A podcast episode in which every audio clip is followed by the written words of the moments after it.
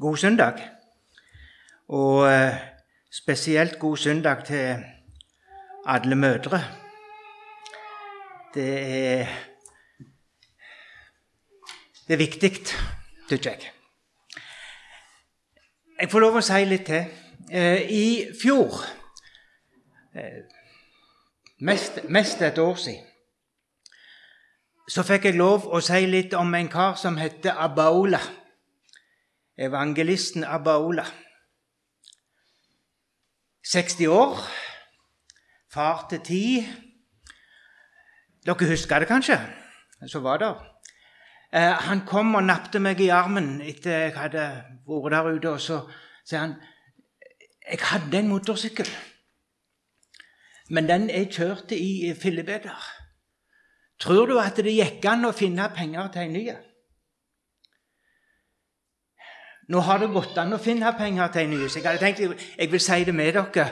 På lørdag for ei uke siden så fikk han overlevert skilter til en nyregistrert 150 kubikker.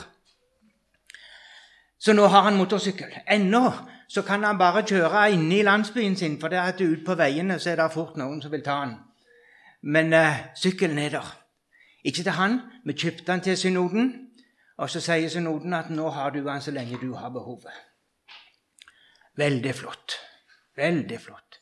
Og dere som tror at en motorsykkel er et kjøretøy for to, dere har ikke forstått det. For en motorsykkel er for minst fem, og gjerne mer. Så, så det, det, er et fantastisk framkomstmiddel. Så vil jeg si litt om uh, bibelskolen i Vadra. 13-14 elever. De begynte 18. Så sa jeg litt om de som måtte slutte. Men et viktig redskap for å gi kunnskap. Når så mange nye kommer til og mangler kunnskap, mangler opplæring, så er det noen som må gi det og derfor stort at det der kan være en bibelskole som tar elever fra dette distriktet. Vi håper på flere. Men jeg må si litt om Rektor møtte vi nå. Og han sier vi har flotte lærere, så det er bra. Og vi har plass til veldig mange. Vi har seks klasserom. Og vi kan lett huse 30-40 elever. Så sitter de andre distriktslederne og hører på oss og sier ja, men det er klart vi må ut til menigheten og oppfordre dem til å sende elever til bibelskolen. Det er et lite problem med strømmen. Der står en transformator som bare virker av og til, og når han ikke virker, så er det ikke lys. Så han yngste seg veldig. Kunne vi fått til et solarsystem? og litt batterikapasitet, sånn at vi kunne lagre noe. Og så er det noe med bøker. Nå har vi mest ikke bibliotek. Og elevene må være tre stykker med ei bok. Så de må liksom fordele døgnet når de skal få lese. Skulle gjerne fått gjort noe med det. Tenk å fått elever inn der ifra mange forskjellige menigheter som kunne ta på seg et ansvar for dåpsopplæring, konfirmantopplæring, medlemskapsopplæring, og gi innblikk i Guds ord for nye. Evangelistene. Flymisjonen har 63 navn på lista som vi sender penger til. Det vil si, vi sender jo til synoden, som fordeler ut til distriktene gjennom menighetene til disse evangelistene. Der er fem på bibelskolen i Vadra. Resten er evangelister ute.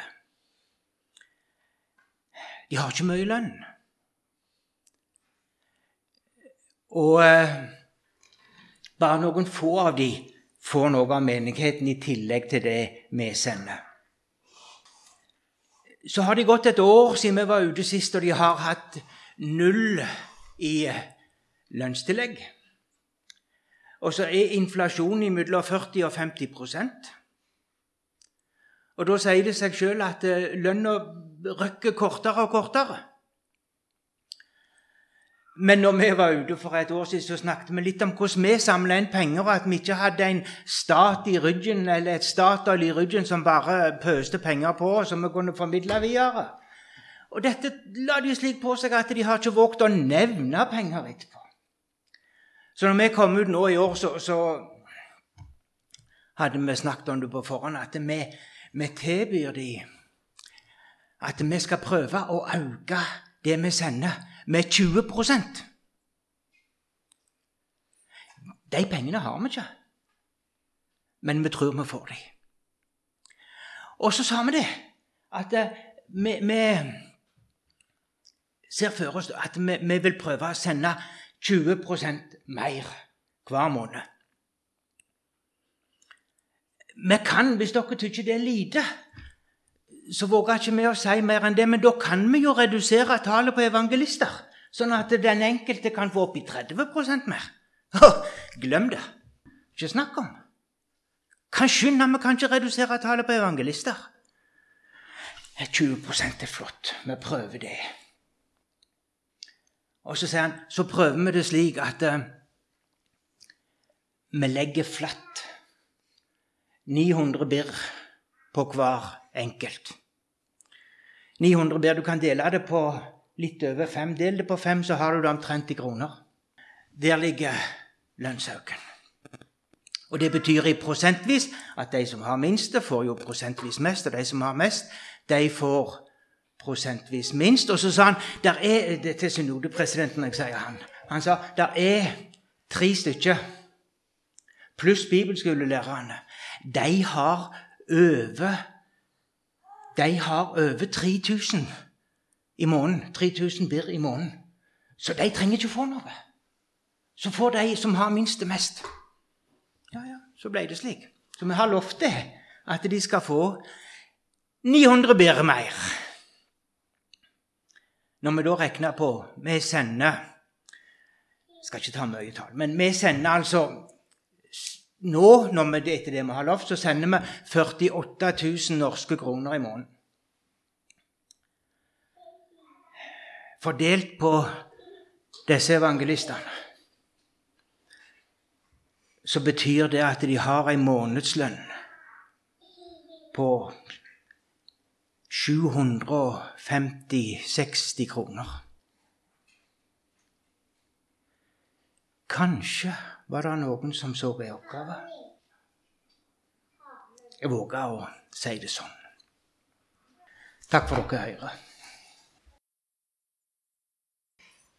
Ja, god søndag til dere alle.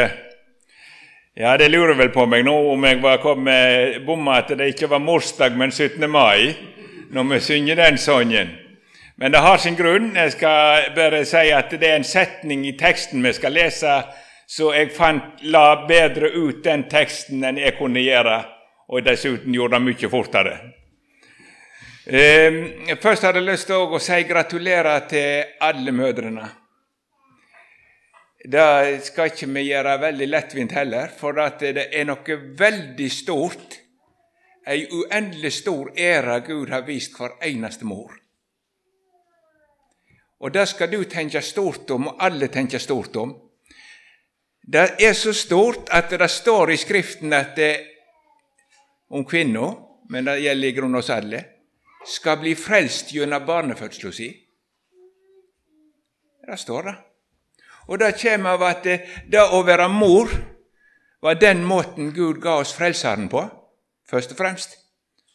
Født av ei kvinne.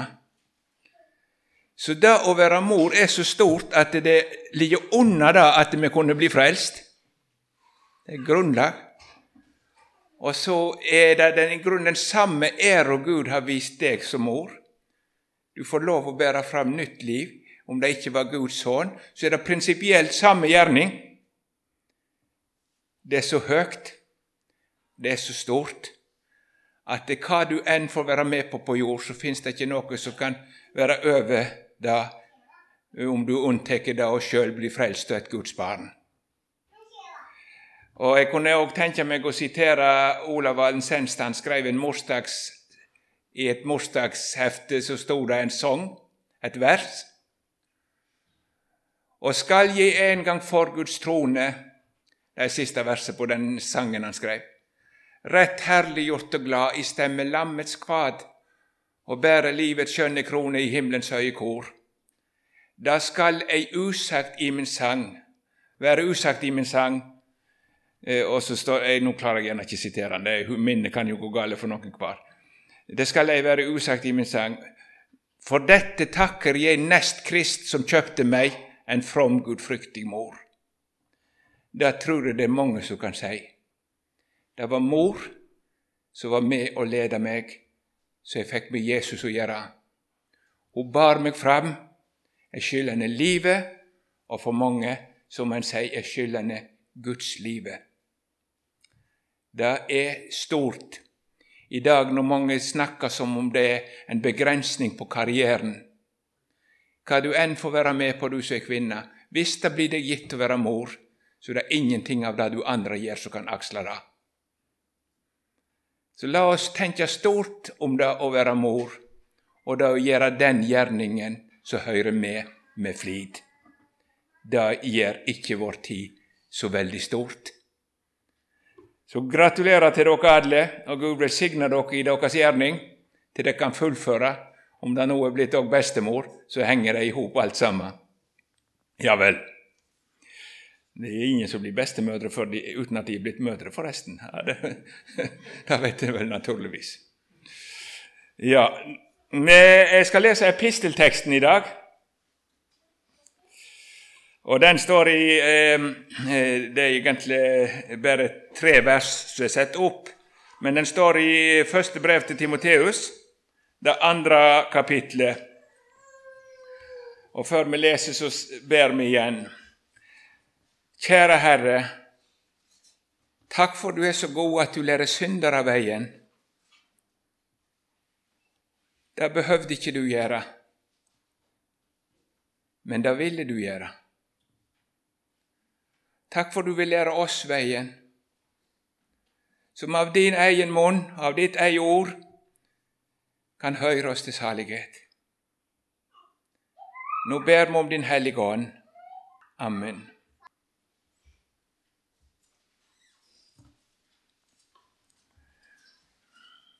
Første Tim 2, ifra vers 1 leser vi i Jesu navn. Framfor alle ting formaner jeg de for til at det blir gjort bønner, påkallinger, forbønner og takk for alle mennesker. For konger og for alle som er i høg stilling, så vi kan leve et stilt og rolig liv i all gudsfrykt og gode seder. Dette er godt og til hugna for Gud, vår Frelser. Han som vil at alle mennesker skal verta frelste og komme til å kjenne sanninga. For det er én Gud og én mellommann mellom Gud og menneske, mennesket Kristus Jesus. Han som gav seg sjøl til en løysepenge for alle, et vitnemål i si tid. For dette vart eg sett til forkynner og apostel jeg taler sanning, jeg lyver ikke, en lærer for hedningene i tru og sanning. Amen. Dette er jo ifra det som vi var litt samla om i første uke, vi var samla her, om ifra det som kalles for pastoralbreva. Det er altså apostelen som skriver til en som setter være menighetsleder, tilsynsmann Og det er å gi han veiledning i den gjerning han skal stå i. Han skal være leder i menigheten i Efesus.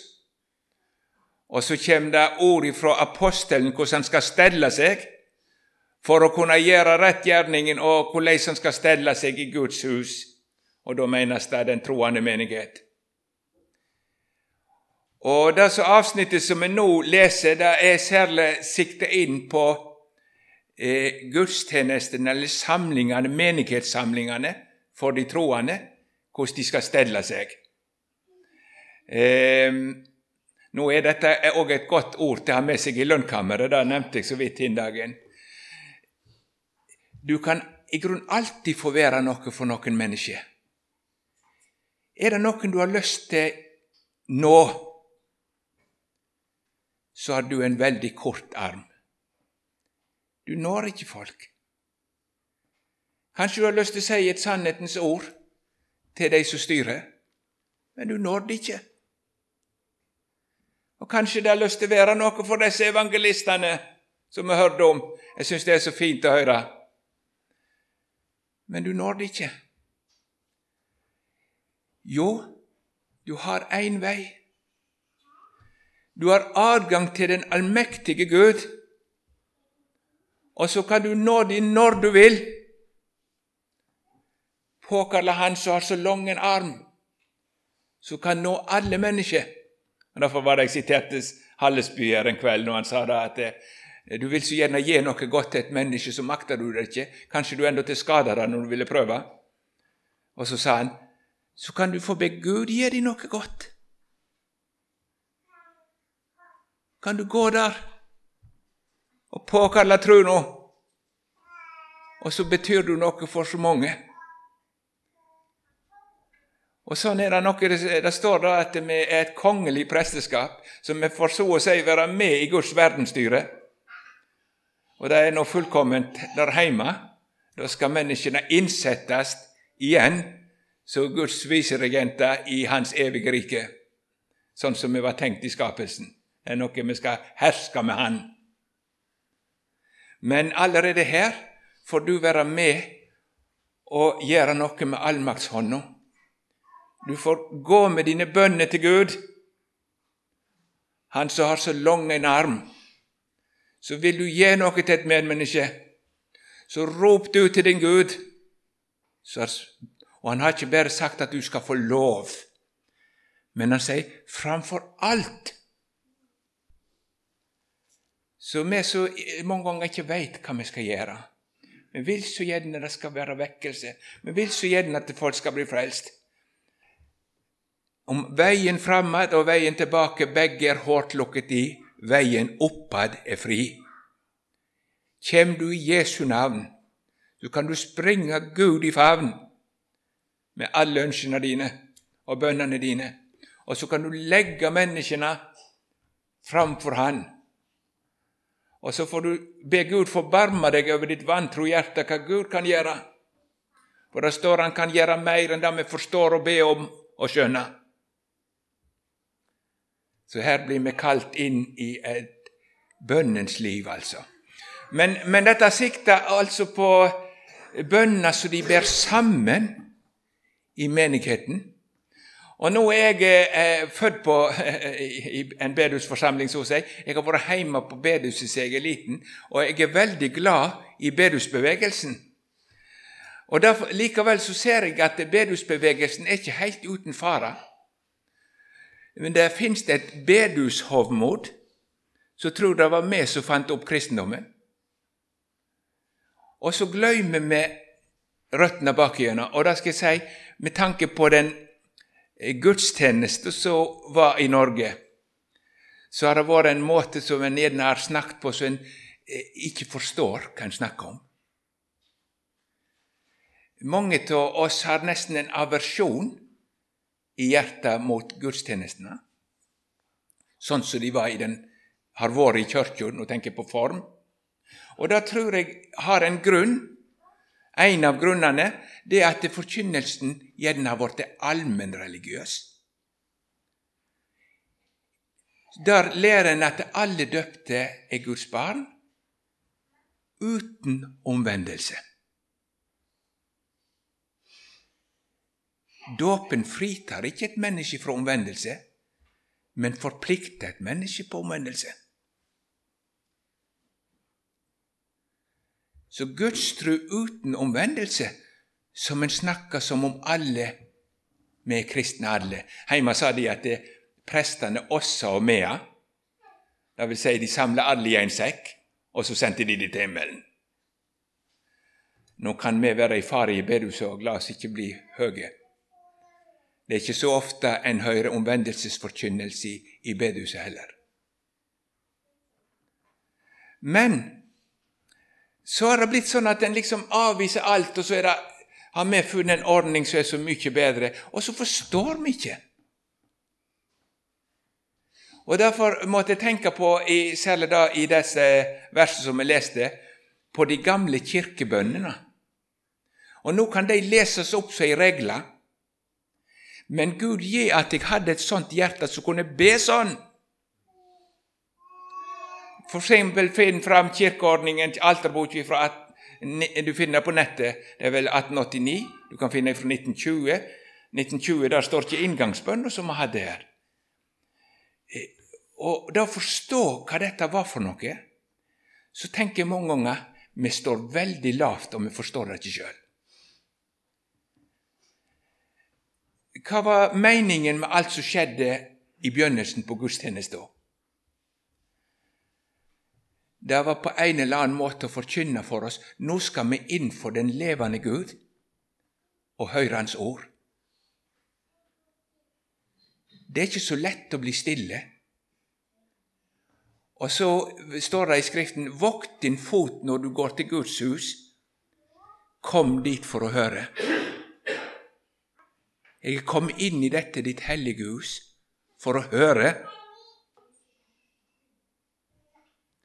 Ja. Og det var ikke bare det, men jeg hadde nesten lyst til å nevne det òg. Eh, hvorfor var det sånn i de gamle kirkene at det begynner med, og det er det vel ennå, med et eh, preludium? Er det bare at det skal være fin kunst, og alle skal føle seg vel? Ja, ja. Nå er den gode kunsten skal ikke vi snakke ned.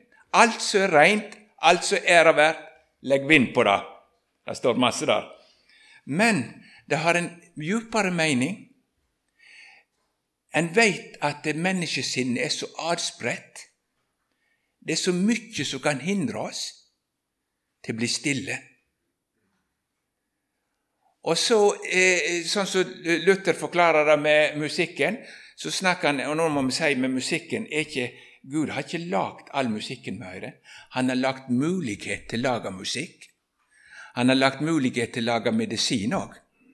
Han har lagt muligheten til å lage atombomber òg. Derfor kan du bruke Guds skaperverk til både ondt og godt. Gud har gitt muligheten til å lage god litteratur. Tenk hvor mye fint vi har. Vi må hjelpe disse med å få litteratur ut. Ei bok kan forandre et menneske for alltid, hvis det er en god bok. Men det kan òg skrives nedbrytende ting som ødelegger menneskene. Og Gud veit at det blir gjort. Og på samme linje ligger musikken. Det kan lages god musikk, og det kan lages nedbrytende musikk. Jeg ser ingen grunn til at det ikke skal ligge på den linja. En helt annen ting er at det å finne skjønne hvor en skal gå her. Med vi er uforstandige og vet ikke så mye, så vi trenger være ydmyke. Men det som var meningen da, og da må jeg tilbake til Luther Han bruker eh, Den gamle testamentet, og så sier han Se hvor Den hellige ånd priser den gode musikken, sier han. Og da står det om Saul. Det kom ei vond ånd fra Gud over han. Saul hadde vendt seg bort, og Gud tok helligånden ifra han. Og Så kom det ei vond åndsmakt som forferda han og gjorde så han nesten ble som en gal mann. Og så kom eh, de med et forslag. Få fatt i en mann som kan spille på harpa. Og så kommer David. Og så skjer det merkelige at når David spiller på harpa, så viker den onde ånda ifra han. Se hva den gode musikken kan gjøre, sier Luther. Og Så viser han til senere det står om eh, profeten Elisha, at han skulle eh, være med i krig, og så ville den ugudelige kongen spørre han til råds. Og Elise er så opprørt at han må si, 'Hvorfor går du ikke til gudene dine? Nå kommer du her.' Men så ville han likevel komme med Guds ord. Men så var han så opprørt. Og så sier han, kom en mann med harpa. Og når harpa spilte, så kom Ånden over han, så han kunne både ta imot og forkynne Guds ord. Se hvor den gode musikken kan åpne for Guds gode ånd. Hva var meningen? Var vi hjelp til å stille menneskene i stillheten, så de kunne høre? Gjør meg stille i mitt indre. Ikke sant? Vi har et preludium, vi òg. Hadde hørt på preludiet på, i forsamlingene våre. Og nå skal jeg være veldig snill med dere, for jeg skal si jeg tror jeg tolker det så det er omsorg for hverandre.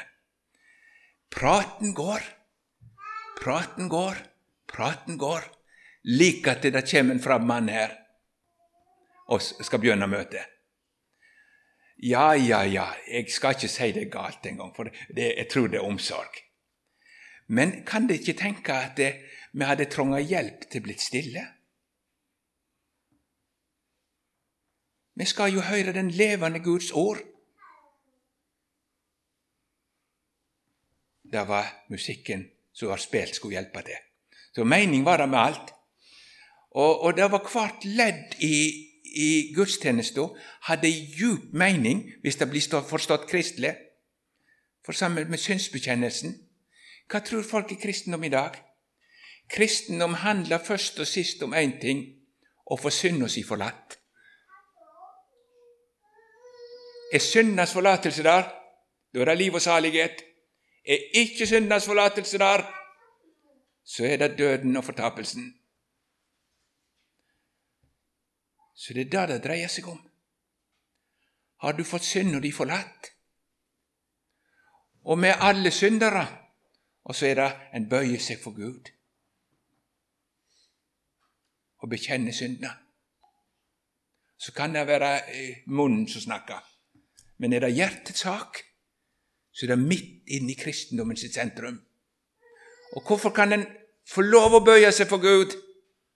Fordi en har hørt det velsigne evangeliet, at han vil tilgi oss. For Jesus skyld. Ja, det får være Så sto det her og ber bønner for alle mennesker. Jeg kunne godt tenkt meg at det hadde lett fram den gamle kirkebønna. Og så se hva en ber om, hva en takker for. Den tær så vidt. Hvorfor gjorde en det? For Gud har sagt det. Framfor alt forbund for alle mennesker, for konger og de i høg stilling. Og tru ikke at vi veit bedre enn Gud. Det er nok en holdning hos oss som kan bli sånn Æsj, det er jo frelsen, og eh, det andre får bedre fare. Det er ikke sånn Skriften lærer. Be godt for den byen du bor i, for går det den godt, så går det det godt. Og Det var derfor jeg sang den, vi sang denne sangen, så vi kan leve et stilt liv i gudsfrykt og gode seder. Tenk på hva vi har fått vokse opp i mens vi er de fleste av oss. En god heim, der far og mor var glad i hverandre og glad i oss. Du takker vel Gud? Det er mange på jord som ikke har det sånn.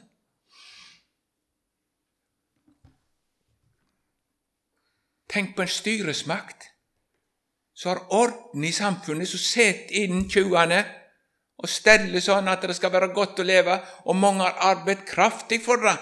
Og nå ser vi at de er på å vike.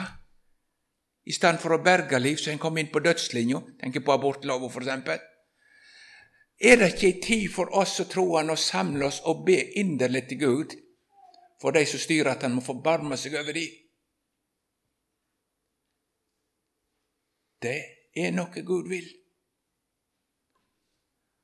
Og der er vi mange ganger så sneversynte i at med alt det gode vi har i bedehuset, så er det sjelden jeg finner at en ser så vidt. Men det blir ganske snevert mange ganger. Så derfor har jeg lyst til å si vær ikke hovmodig.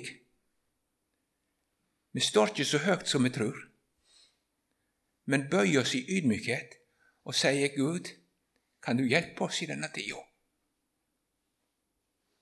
Det hadde jeg lyst til å si. Ja vel, og så må vi videre inn i teksten. Hvorfor vil Gud da? Bønner for alle mennesker. Jo, saken er klinkende klar. Han vil at alle mennesker skal bli frelst og komme til sannhetserkjennelse. Og det er et sterkt ord å tenke på. Han vil at alle skal bli redde fra fortapelsen og nå saligheten hos Gud. Da vil Gud. Og Derfor skal du tenke sånn når du møter dine medmennesker. Hvem de er? Det er kandidat til det evige livet. Det mennesket vil Gud skal bli frelst. Det skal du vite. Han er ikke bare et mulighet for at de kan, men Gud vil det!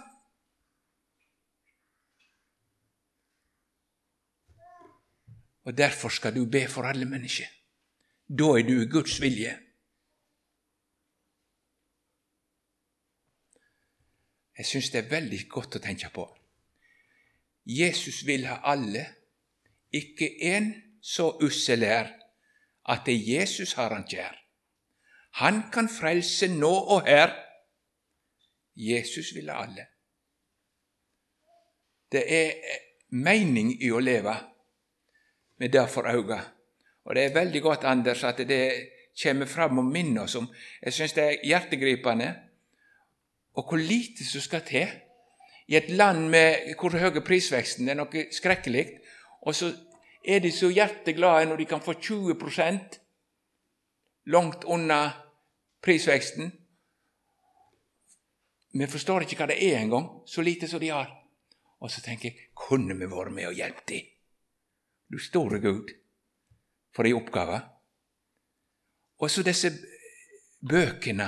Jeg syns du sa vet ikke, var det ei bok på hver, eh, tre, tre, elever på hver bok. Så lite har de. Og de er stort sett utslitne og gamle. Tenk å kunne hjelpe dem. Jeg blir nesten så jeg, jeg blir spysjuk når jeg tenker på bokhylla mi hjemme. Jeg får ikke inn i ei bok til, altså de ligger oppå hverandre. Og jeg sier med det tempoet jeg nå har, så har jeg bøker til Jesus kommer igjen om han trygger ganske lenge. Ja, om jeg skulle bli gammel. Jeg klarer ikke å lese så fort lenger, men jeg prøver å lese litt nøye, da. Eh, sånn er det med meg nå. Men altså Ja, han vil at alle skal bli frelst. Han ser hver eneste menneske. Han ser det første cella i mors liv. Vil at jeg skal bli frelst.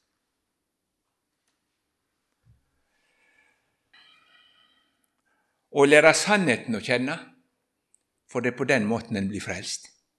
Komme til sannhetserkjennelse. Det er bare én måte å bli frelst på.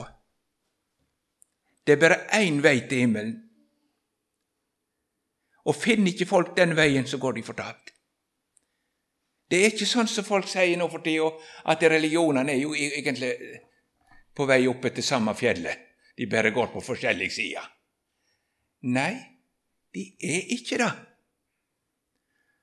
Og han Hudson Taylor som jeg siterte før, hvis han skulle ha noen som hjelpa seg til å være misjonærer, så var det én betingelse han satte. De skulle være overbevist om at hedningen gikk fortapt uten at han fikk høre om Jesus. Overbevist. Det er én vei det er én Gud, én sann Gud. Det er den treenige Gud som vi tror på. Én Gud, åpenbart seg som tre personer, Faderen, Sønnen og Ånden. Det er bare én vei inn, og det er gjennom mellommannen. Jeg er døra. Det fins bare én vei til samfunn med Gud gjennom mellommannen, mennesket Jesus Kristus. Skal vi få med Gud å gjøre, så måtte han sjøl bli menneske og åpenbare seg. Og Guds armer kommer like ned til oss i Jesus Kristus. Der er døra. Og det er veien til et rett gudsforhold. Den går gjennom Jesus. Og Derfor var det altså jeg sa noe om den allmennreligiøse, ei slags Gud fader-tru, som ikke snakker om Jesus og veien gjennom Han, den korsfestede. Det er allmennreligiøsitet, men det leder ikke til himmelen. Én vei mennesket Jesus Kristus.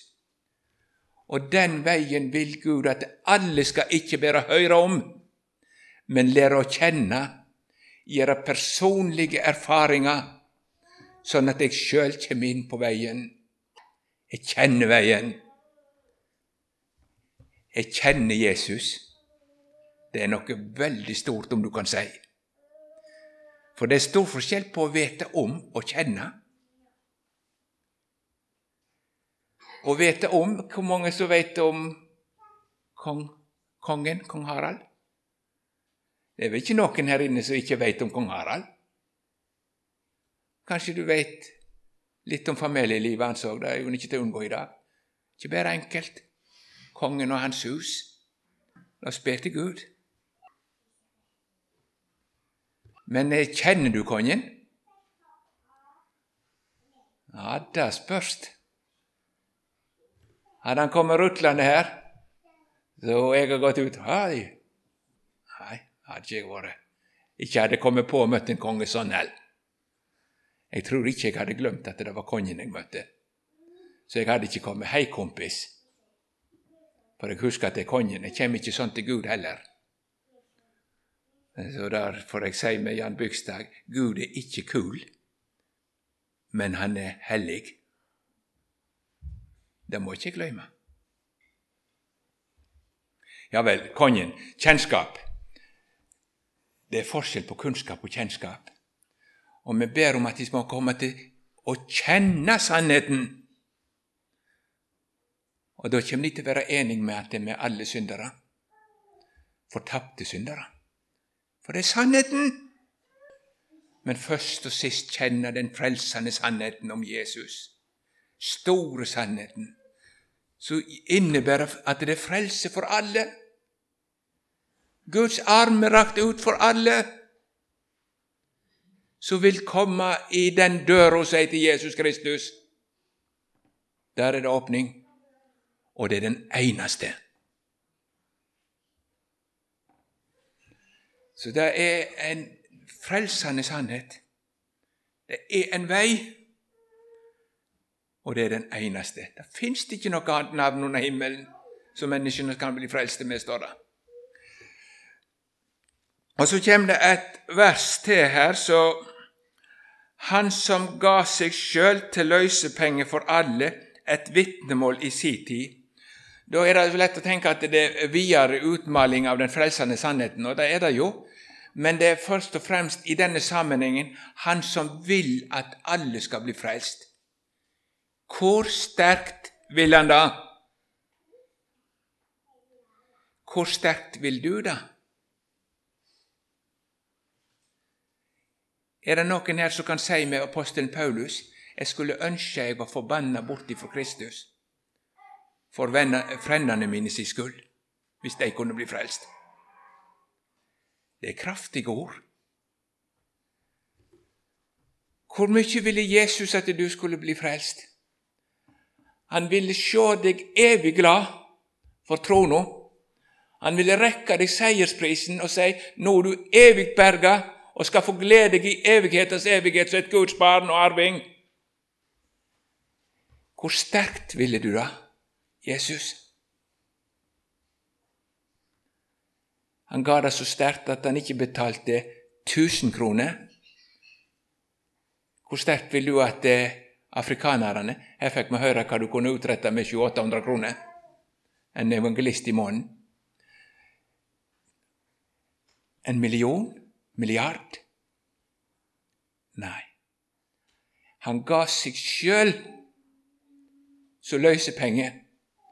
Jeg betaler med mitt eget liv for å få de løs ifra synden og døden og djevelen og frelse de. Jeg setter inn alt. Jeg syns det var så levende for meg i dag. Da vil du da Jesus. Og Det er så mange ganger så vanskelig for meg å tro at han vil at jeg skal bli frelst.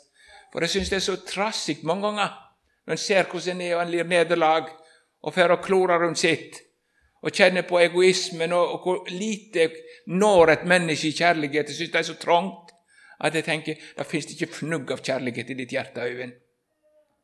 Og så få se inni. Ville du, Jesus, se meg salig? Og så roper Golgata ja. Ga seg sjøl til løsepenger for alle. Og Det var det jeg hadde lyst til å streke under i dag. Det fins ikke et menneske på denne jord som du ikke kan si Jesus har betalt med sitt eget liv for å se deg salig.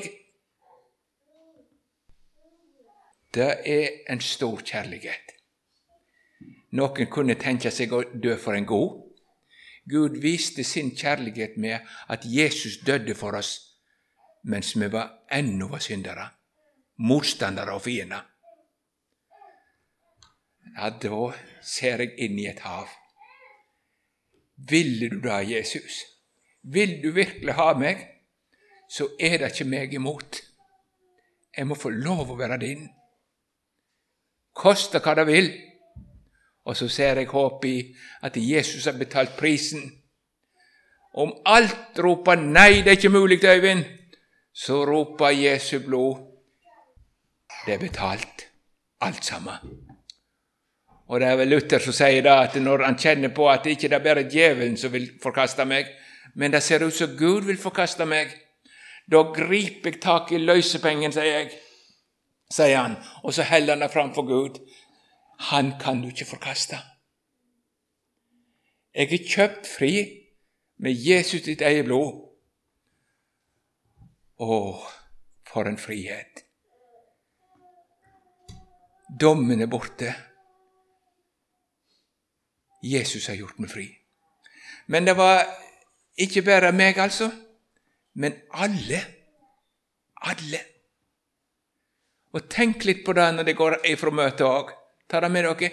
Alle kjører forbi pærefolket. Du vet ikke hva det er engang.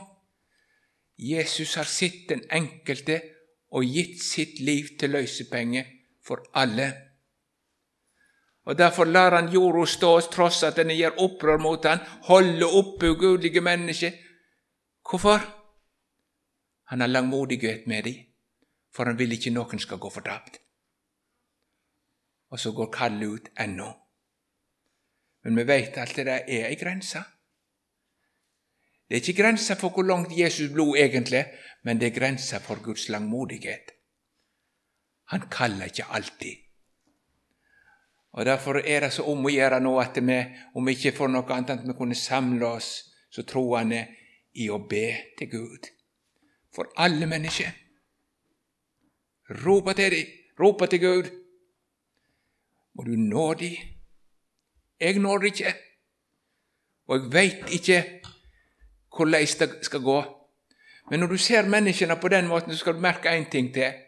Det gjør noe med deg når du møter dem. Noen er så ufordragelige at du kan kjenne det. Ja, det er én måte å se det på. Og Gud forsvarer aldri synden. Nå kan du kanskje være ufordragelig sjøl en stund, så det burde du tenke litt på. Iallfall jeg burde det. Men det er nå det. Men du skal se dem på en annen måte. Dette er et menneske som Jesus har betalt for med sitt eget blod for å få løs ifra syndene. Han er død for det. Husker du når Jesus var hengt på korset? Og hva ville du bedt om? Jeg hadde tenkt eh, henne at jeg går litt i fantasien når jeg tenker på hvordan utviklingen er nå. Hvordan blir det hvis det blir forfølgelsestid igjen? Hva slags måte kommer de til å ville avlive de kristne for hvis det kommer så langt? Og Nå kan du bli en sjølplager med å gå og bære på byrde så du kanskje aldri får gå, men det, du, du, liksom realisme når du tenker på folk rundt om som blir tatt livet av og at vi vet at det, like før Jesus kommer, skal det være ei stor forfølgelsestid. Og så prøver jeg meg sjøl. Og tenker hvordan ville det være? Og så tenker jeg ja, hvis jeg visste nå at nå kommer de for å hente meg, hva ville jeg bedt Gud om? Hva ville jeg bedt Gud om? Nå tror jeg ikke det blir krossfestelse, kanskje, men jeg vet aldri hva eh, de finner ut. Hvis det var din lodd, hva ville du bedt Gud om? Nå må du hjelpe meg så jeg kan holde ut hendene. Så jeg blir hos deg. Ta ansvar for meg. Og det er god bønn. I dine hender gir jeg min ånd. Du løser meg ut, du trofaste Gud. Men Jesus hadde et større hjerte enn det. Når han skulle bli krossfesta, så ba han ikke 'lindra du smertene, vær hos meg', men han ba 'forlat deg'. Da lå det så tungt på han at det bødlene hans, soldatene som i råskap hadde kvart tårnekrona og pint han, de må bli frelst. De må bli frelst. Forlat deg som sendte meg til Golgata. Når jeg nå bærer meg sjøl fram, så er det én ting jeg vil du skal ha syndenes forlatelse til de som sendte meg. Og da får Jesus i den mening at det fra Golgata av så ligger syndenes forlatelse og venter på alle mennesker. Du slipper fortjene det, for Jesus har fortjent det for deg. Det ligger og venter. Og så ropes det Venn deg til meg og bli frelste', alle endene av jorda. Det betyr ikke at alle sine menneskesynder er forlatt personlig, men forlatelsen ligger ferdig for dem, alle sammen. Og i det øyeblikket de Guds ord fornår de sånn at de må venne seg til Jesus i sin nød, så eier de full forlatelse og evig liv. Og da vil Gud. Da vil Gud. Dette var det jeg hadde lyst til å bære fram. Jeg vet ikke om jeg skal begynne med kirkebønnene på bedehuset igjen. Jeg tror ikke det har blitt dårligere bønneliv enn det som er. Men det står at Guds ord sier noe om dette. La oss ta det med når vi er sammen, og la oss ta det med når vi går ifra hverandre. Jeg har ikke egentlig hatt bønnelister i Bibelen, men nå har jeg måttet gjort det. For jeg ser hvor lett sirklene minker og minker, og jeg er så glømsk.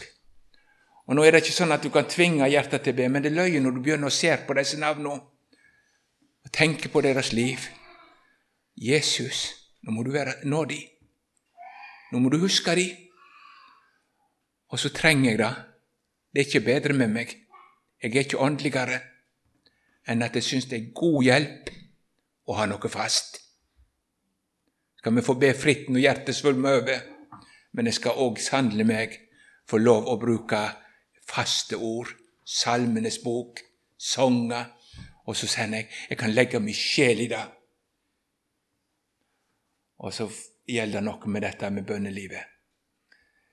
Ja, kjære Jesus, jeg har lyst til å takke deg, for vi får lov å rope til deg. Herre, Herre, takk for du ville at alle skulle bli frelst. Og takk for du ville at jeg skulle bli frelst. Og Så har du ropt dette ordet inn i hjertet mitt, så er det blitt det største jeg veit. Og så ber jeg deg at du må bevare meg så jeg når målet, så jeg kan være din smertes lønn. Og da ber jeg for de som sitter i forsamlinga her, alle sammen, at de må lukkes, at de får nå frelst heim og bli evigsalige. Og så ber vi det for land og folk. Storting og regjering, kongens hans hus, de som har myndighet og øvrighet i samfunnet, er øvrighet i samfunnet. Ta deg av de Gud. Stell med de, og gi de å frykte deg, og gi de omvendelse til livet, de som er borte fra deg. Det ber vi om for alle mennesker. Vi ber det for ditt folk, kjære Jesus de som tror på deg. Vi ber det for hedningene som ikke har hørt, og vi ber det for Israel. Forbarm deg over alle mennesker. Og så takker vi deg, Herre Jesus, for du betalte prisen. Takk for Golgata. Og vil min kjærleik kolne av, min frelser eg deg bed, minn meg om din kross og grav og om Getsemane. Amen. Ja, takk for dagene, og Gud må være med dere alle som styrer våre steg til seg og heilt heim. Herren velsigne deg og bevare deg. Herren la sitt ansikt lyse over deg og være deg nådig. Herren løfte sitt åsyn på deg og gi deg fred. Amen. Vi har hørt veldig mye. Vi har det. Og vi har hørt om ting som ikke er så vanlig å ta fram. Men jeg er helt enig i alt Jobb, tror jeg. Jeg tror det. Det er sant. Sangen som jeg skal synge, har samme forfatter som den sangen jeg sang før. Uh, som iallfall et vers nå. Og den begynner sånn. Ved grensen jeg står til mitt herlige land. Du veit ikke når tid du skal over den grensa, men det vet Gud.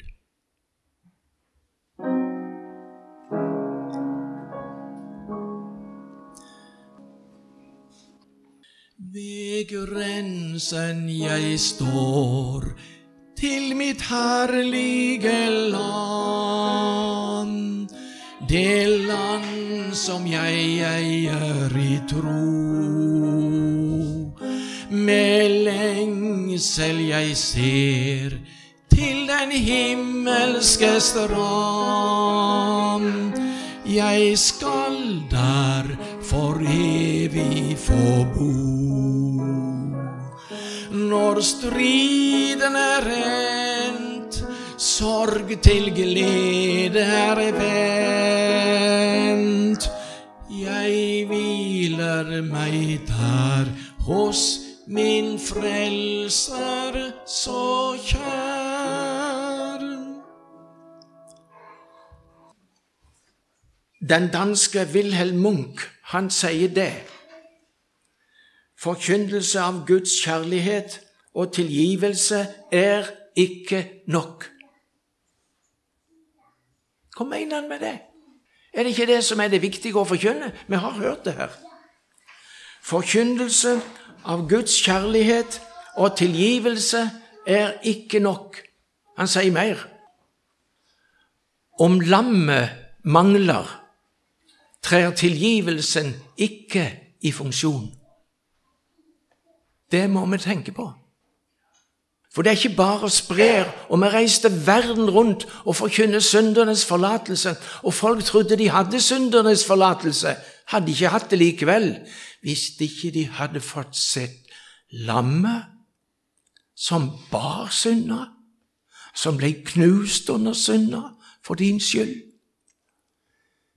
I teksten i Johannes 12 i dag der står det om grekerne vi vil gjerne se Jesus.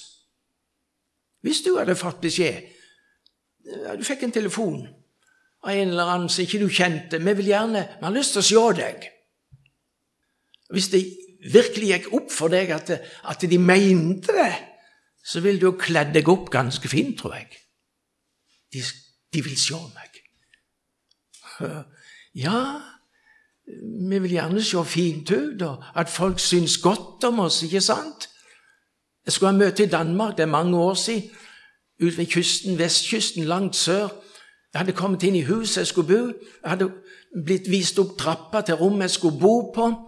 Jeg hadde så vel satt kofferten ned der oppe, så kom han som jeg skulle bo hos, hos i trappa, og så ropte han, og så sa han, 'Hei, du nordmann, du må komme ned.' Det var voldsomt, tenkte jeg. Ja, for det er noen her som vil se nordmannen. Ja, det var jo sjelden. De hadde ikke sett nordmenn før, kanskje.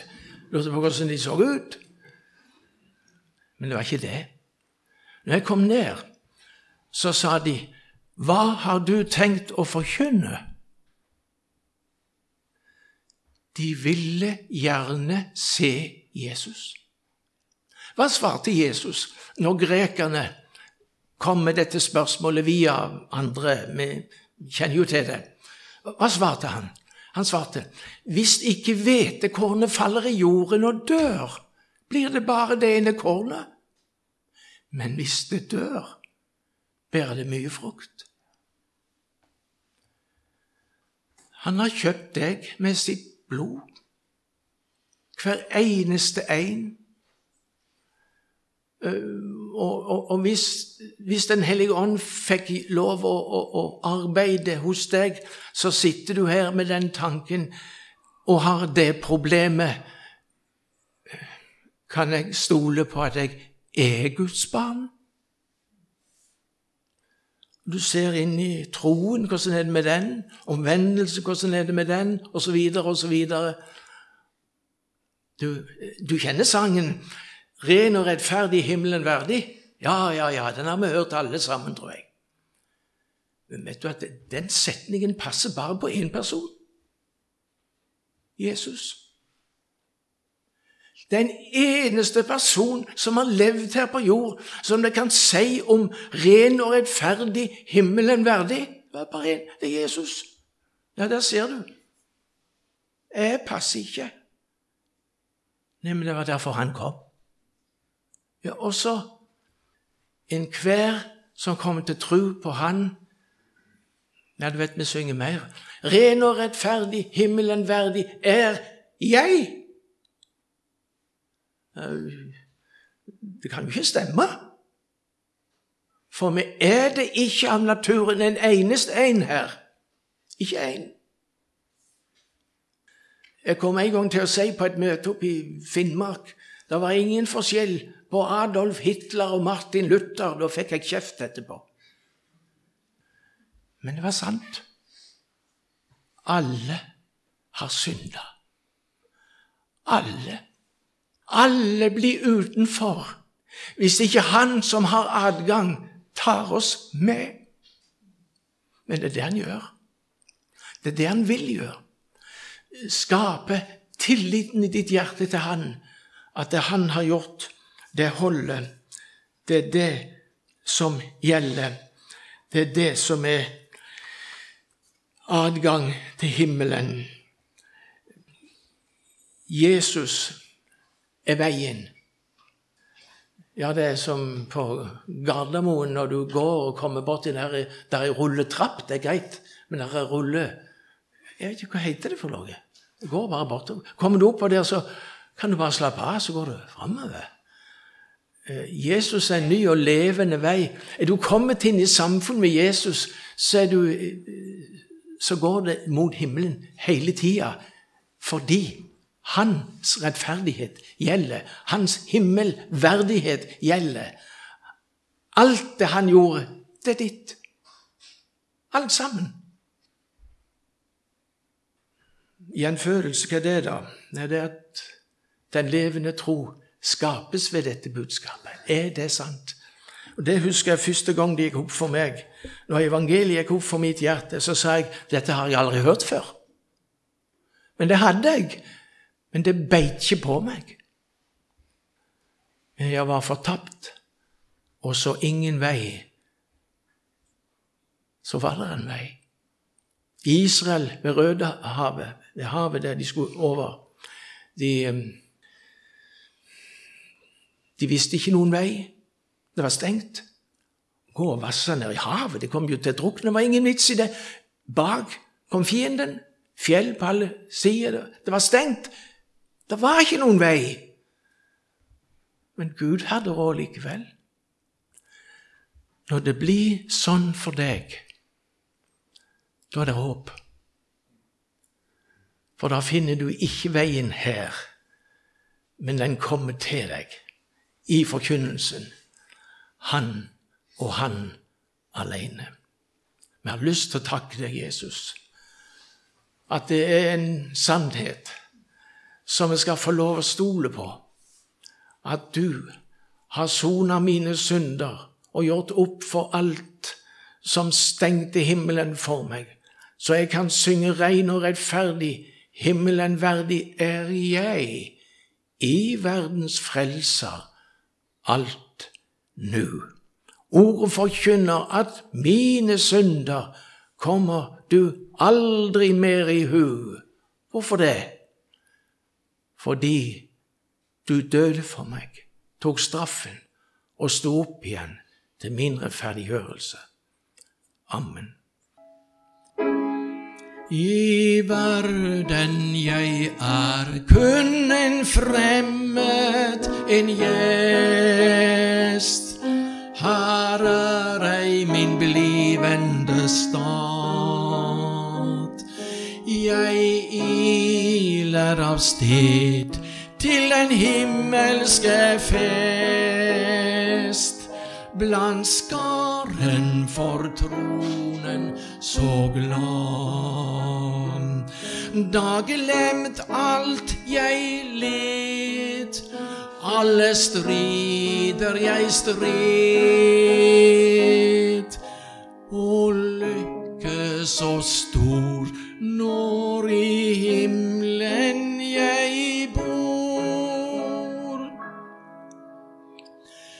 Så løft deg min sjel over jordlivets tvang. Vær trøstig og by på dine Gud. Snart skal du ta del i den himmelske sang. Når Jesus skal hente sin brud.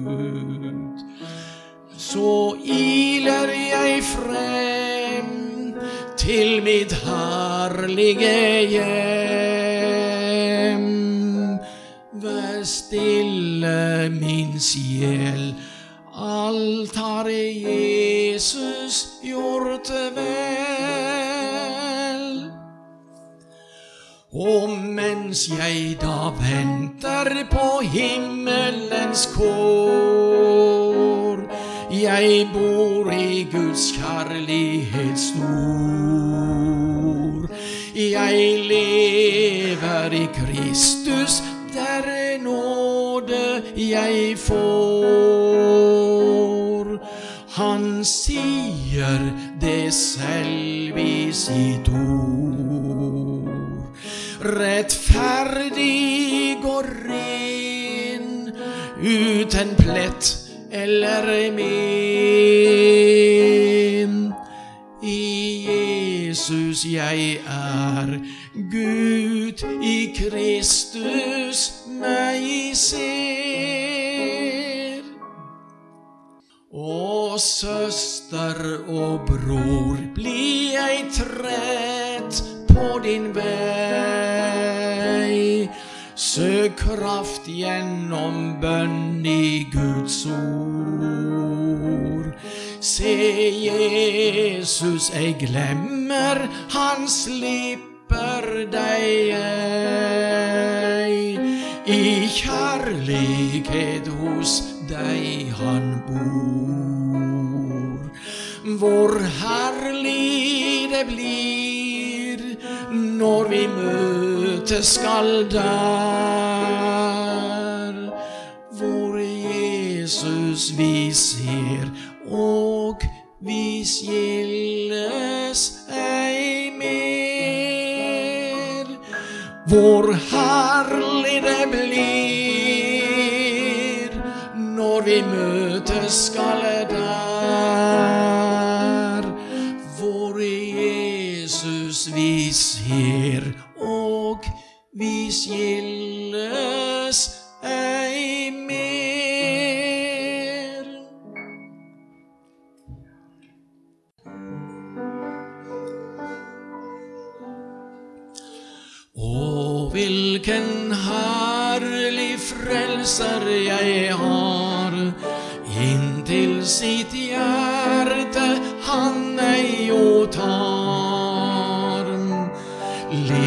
Leder meg etter sitt evige råd, hjem til den stad hvor aldri er gråt. Kast deg på Jesus, synderes venn.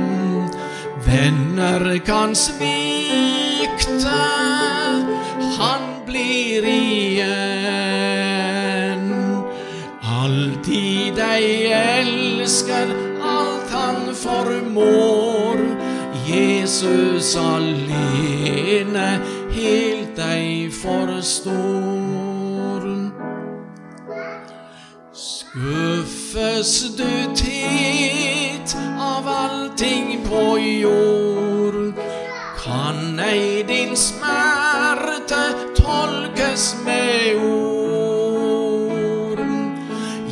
Jesus deg kjenner, alt han jo vet, gjemme deg vil i sin kjærlighet. Kast deg på Jesus, synderes venn. Venner kan svikte,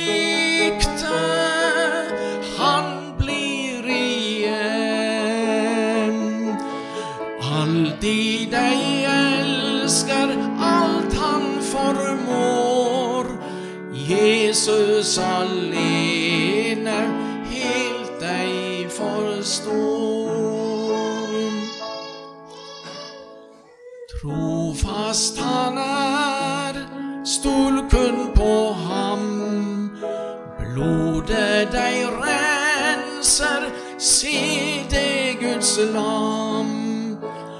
Berget skal råkes, jorden forgår, men Herrens miskunn evig består.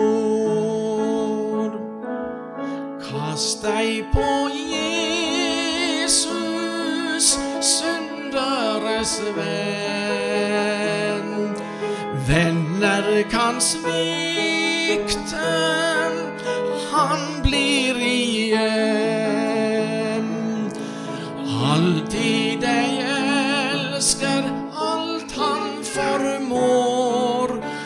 Jesus alene helt deg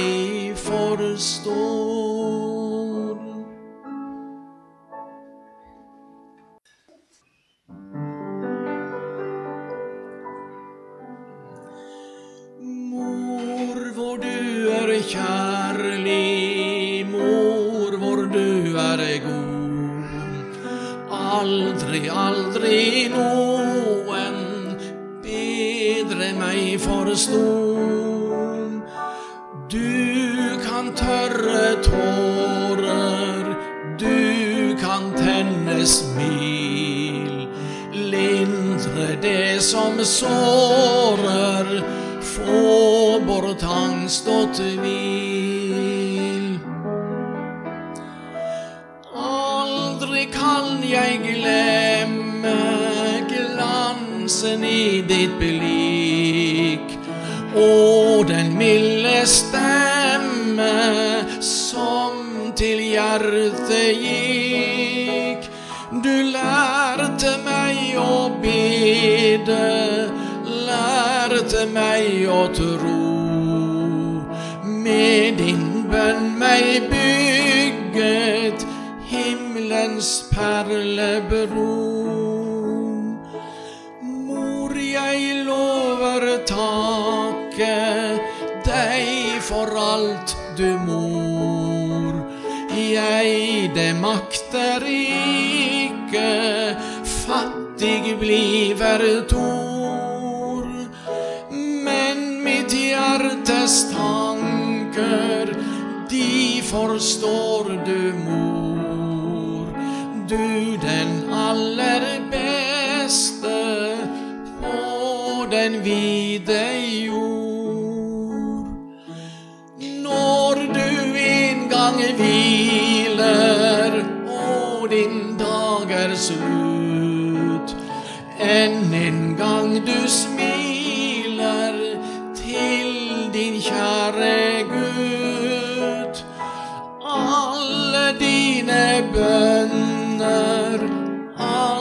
dine ord vil stå